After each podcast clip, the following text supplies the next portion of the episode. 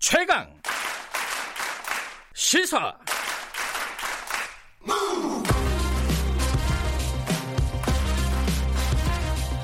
지금 여러분께서는 김경래 기자의 최강 시사를 듣고 계십니다. 네, 총선이 얼마 안 남았죠. 예, 여러 가지 뭐 통합 논의들이 진행이 되고 있습니다. 보수 통합 논의가 진행이 되고 있고, 지금 한쪽에서는 호남 기반의 통합, 뭐 제3지대라고도 하고요. 이쪽 출범도 임박한 것으로 보입니다. 그러니까 구체적으로는 뭐 바른미래당, 대한신당, 민주평화당 이쪽이죠. 어떻게 지금 진행이 되고 있는지, 그리고 이번 총선에서 어떤 변수로 작용을 할지 대한신당의 최경환 대표 연결해서 여쭤보겠습니다. 안녕하세요. 네, 안녕하세요. 최경환 대표입니다. 네. 예. 어제 그 손학규 대표가 뭐 3당 통합에 대해서 긍정적으로 얘기를 했지 않습니까? 예, 뭐 손 대표께서 이제 큰 결단을 내려주셨고요. 네. 이미 민주평화당 정동영 대표께서도 네. 통합은 이제 당연히 가야 할 길 이렇게 말씀들을 하고 계셨기 때문에 네. 예, 적어도 3당 통합은 통합 선언만 남아있다. 통합의 물꼬는 터졌다. 조만간 통합 선언도 이루어지고 3당 네. 통합 추진 기구도 만들어질 것으로 좀 예상하고 있습니다. 네. 조만간이라면 언제쯤으로 보면 되나요? 글쎄, 오늘도 계속 논의가 진행되고 예. 특히 바른미래당에서 오늘 통합 추진 기구를 구성하고 네. 위원장을 임명하겠다 하고 있고요. 예. 민주평화당도 조만간 그런 절차를 밟을 걸로 보고 있어요. 제 예. 대한신당은 이미 통추위를 구성해 놓은 상태고요. 그러면 그 위원들이 3당이 각 통합 추진 위원들이 모여서 추진 기구를 만들어서 이제 뭐 당명은 어떻게 할 것인지 또 지도부는 어떻게 구성할 것인지 이런 논의를 시작해야 될 것 같습니다. 네. 이게 현실적으로는요. 네. 15일이 국고 보조금 지급되는 시점 아닙니까? 네. 그 전에 이루어지는 게 현실적으로는 좋은 거 아니에요? 통합하는 분들 입장에서는? 아, 언론들이 그런 보도를 하고 계시는데요. 네. 국고보조금이 지금 3당이 각각 지급받고 있고요. 네. 또 합해진당에서 큰 변화들은 있는 것도 아니고. 네.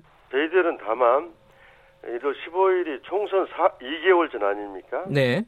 그래서 총선 2달 전에는 통합선언이 이루어지고, 했으면 좋겠다 생각이고, 지금 15일까지 법적인 통합까지 가기는 네. 상당히 여러 가지 겪어야 할 단계가 많이 있기 때문에 예. 그거 뭐 국고 보조금하고는 상관이 없는 논의 진행되고 있습니다. 네. 알겠습니다. 근데 원래 손학규 대표는요, 네. 이 3당 통합에 대해서 좀 미온적이었는데 최근에 이제 뭐 바른미래당 탈당이 이어지면서 좀 코너에 몰리고 그러면서 이제 살 길을 찾은 게 이 3당 통합 아니냐, 이렇게 해석하는 시각도 있더라고요.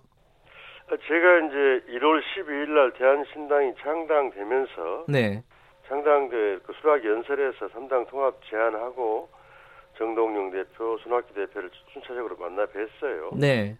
그래서 그 두 분 다 통합에 공감을 이미 하고 계셨고 네. 손학규 대표님은 평소에도 3당 통합은 상수다. 거기에다가 어떻게 플러스 알파를 해나갈 것이냐. 손 대표께서는 이제 미래 세대, 청년 세대들을 참여시키는 방안을 많이 고민을 하셨고, 네. 그래서 꼭 이렇게 뭐 탈당 이후 선택이 이루어진 게라기보다도 네.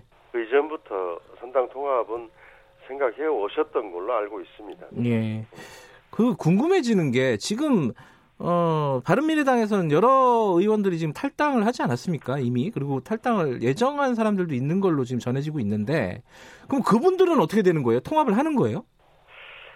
지금 3지대 중도개혁 진영 통합은 일단 3당 통합이 그 출발 신호탄을 올리려는 거라고 보고요. 예.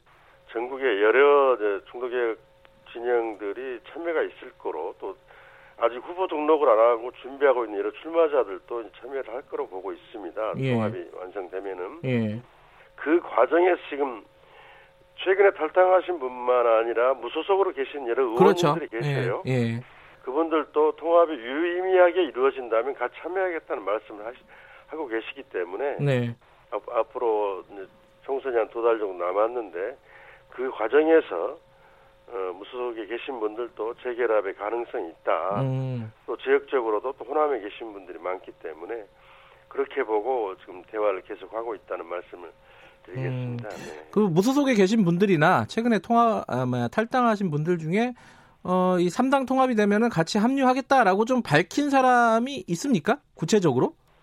예, 그 지금 무소속에 계신 분들은 예전부터 그런 입장을 제가 누구라고 말씀드리는 그런데요. 네. 예전부터 그 3당 통합이 그 성과적으로 이루어진 다음에 참여하겠다 그때 네. 이렇게 하신 분들이 여럿이 계십니다. 네. 예, 뭐 예컨대 뭐 김관영 전 원내대표 같은 경우에 지금 무소속으로 나가겠다 이렇게 지금 밝혔잖아요. 네. 근데 그런 분들이 이제 3당 통합에 참여하느냐 뭐 이런 분들이 관심일 겁니다. 그 지역구나 이런 데서는. 근데 이제 김관영 의원은 예. 정말 삼선의 전북 지역의 정치 지도자이신데요. 네. 저는 뭐 대화는 직접 해보지는 못했습니다만은 3당 중도개혁 통합 진영에 좀 참여를 해주시면 좋겠다 하는 네. 그런 소망을 가지고 있습니다. 네. 네. 이 3당이 통합이 되면은 몇 가지 궁금한 부분 중에 하나가 과연 네. 예전에 이제 국민의당은 굉장히 지난 총선에서 파괴력이 있지 않았습니까? 네. 근데 그 정도의 파괴력이 과연 있을까? 왜냐하면은 지금 호남 지역에 더불어민주당 지지율이 꽤 높은 상황이지 않습니까? 이거 어떻게 보세요?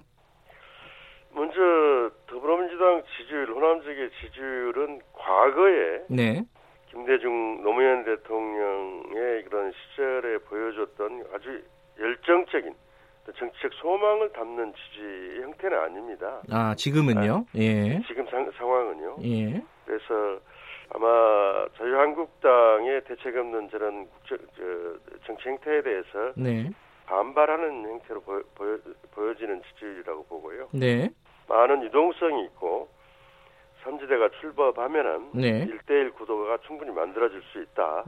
이렇게 보고 있습니다. 그러니까 더불어민주당과 제3지대 이쪽이 통합이 된 부분과 1대1 구도가 만들어질 것이다. 이렇게 지금 보고 계신다는 거죠? 네, 예, 그렇게 생각하고 있습니다. 그러면 안철수 신당은 어떻게 되는 거예요? 안철수 신당도 지금 호남에 굉장히 공을 들이고 있는 걸로 알려지고 있지 않습니까? 보이고 있고요.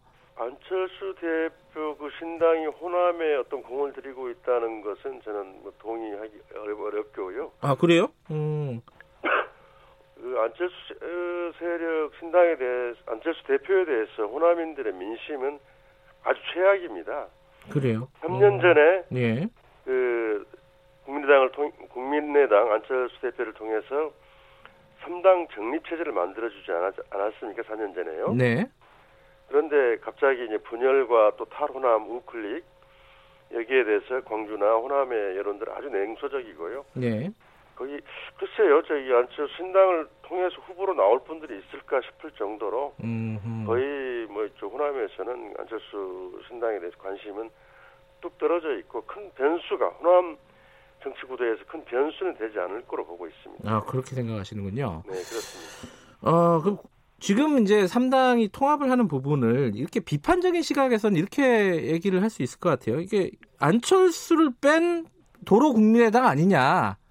이렇게 볼 수 있을 것 같아요. 도대체 이제 같이 모이는 가치가 뭐냐? 이걸 어떻게 대답을 하시겠어요? 이 부분에 대해서? 예, 그렇습니다. 저는 4년 전에 그 국민들의 선택, 예. 국회를 3당 정립체제로 만들어줘서 국회에서 일을 할 수 있도록 만들어줬는데, 네. 지금 그 국민의당이 그대로 있었다면 얼마나 큰 일을 할 수 있었겠느냐, 정치적으로나 국정 운영에서. 네. 그런 아쉬움이 있고, 네. 그런 점에서 분열을 거듭한 거에 대해서 정말 그 크게 사죄를 드리고 있는 입장입니다. 네. 그렇지만 다당제 합의제 민주주의를 진척시키고 국회를 특히 지난 4+1 개혁에서 보듯이 개혁 진영의 한 축으로서 중도 개혁 진영의 통합을 통해서 문재인 정부의 국정 과제도 안정적으로 추진하고 특히 저는 2년 후에 있을 예. 사기 개혁 정권의 출범, 그 창출, 재창출에 예. 의해서도 이번에 중도 개혁 진영의 통합은 반드시 성공하고 또 총선의 성과를 거둬야 된다 이렇게 보고 있습니다. 네. 그 뭐 비판적인 시각에 대해서 한두 가지만 더 여쭤보면요. 그렇게 말씀을 하셨잖아요. 그 의원님께서 정치는 감동을 줘야 된다. 그런데 지금 통합이 감동을 주는 부분이 어떤 부분이라고 보십니까? 일단 저는 그 모든 기득권들을 네. 내려놓고 우리 3당 내에도 여러 가지 지도체계나 이런 게 있는데요. 네. 새로운 사람, 신진 세력, 또 외부 인사들이 대거 참여하면서 네. 새롭게 출발하는 모습을 보여주자는 것입니다. 그리고 네. 이것저것 조건 따지고 뭐 지분 따지고 하면서 그 통합이 지지부진해서는 안 된다. 네. 그런 점에서 그런 정치적 감동을 줄 때 네. 주민들도 다시 볼 것이다. 이런 측면에서 말씀드렸던 것입니다. 예. 그 하나만 더 여쭤보면 그 양당을 심판하자 이렇게 말씀을 하셨어요. 그럼 사프라이스를 하면서 공조하고 이랬던 부분은 어떻게 되는 건가요? 저는 이번 선거에서 저는 경고 민주당에서는 경고를 하고 예. 자유한국당은 좀 호되게 좀 심판을 해야 된다고 보는데요. 예. 그런 점에서 우리가 민주당의 개혁 세력의 한 축으로서 서로 협조할 건 협조하지만은 네. 선거에서는 경쟁하고 예. 견제하겠다는 것입니다. 예. 그런 점에서 민주당이 이제 확장성 없는 저는 그 패권 의식과 어떤 그런 개파성이 강한 정치 행태로 보여주고 있는데요. 네. 그래서 그 저는 이번 선거 또 준연동형 선거제 하에서 예. 과반 넘는 정당 출연은 거의 불가능해졌다고 봅니다. 예. 그런 점에서 전국의 중도개혁 진영이 지금 통합된 정당에 중도개혁 정당에 상당한 지지를 보내주실 것으로 좀 생각을 하고 있습니다. 네, 저희들이 좀 이따 그 자유한국당의 김재원 의원 연결할 건데요. 네. 지금 미래한국당 위성정당 만들어졌잖아요. 네. 여기에 대해서는 어떻게 보십니까, 최경환 의원께서는? 참 답답합니다. 꼼수도 있고 편법이고 그러는데요. 네. 근데 저는 미래한국당 상당한 성과를 거둘 것이라고 하는 정치적 현실도 좀 냉정하게 봐야 될 거라고 봅니다. 아직 여권이 네. 대책을 세우지 못하고 있는 다만 저희 중도개혁 정당 이런 부분으로 좀 유권자들이 표를 좀 몰아준다면 그걸 회피할 수 있는 방법도 아닌가 생각하고 있습니다. 네. 예상은 어떻게 하십니까? 그럼 아까 현실은 그렇다는 말은 어느 정도 그래도 표를 확보하고 의석을 확보할 것이다 이렇게 보시는 거네요, 그죠? 미래한국당이요? 예. 저는 일정한 성과를 거둘 거라고 보고 있습니다. 과거의 그래요? 경험도 있지 않습니까? 뭐 친박연대니 무슨 4년 전에 국민의당이 그 지지자들이 네.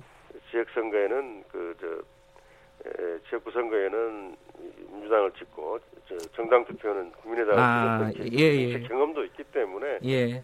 성과는 있을 거라고 보지만 그 심리들을 이렇게 좀 중도개혁 세력에 좀 몰아주는 그렇게 선거 국면을 그렇게 만들어 나가는 것도 매우 필요하다. 그걸 네. 현실적으로 그렇게 된다면은 그런 것도 필요하다 이렇게 생각하고 있습니다. 알겠습니다. 여기까지 듣겠습니다. 고맙습니다. 네. 대한신당 최경환 대표였고요. 김경래 최강시사 1부는 여기까지 하겠습니다. 잠시 후 8시 2부로 돌아옵니다.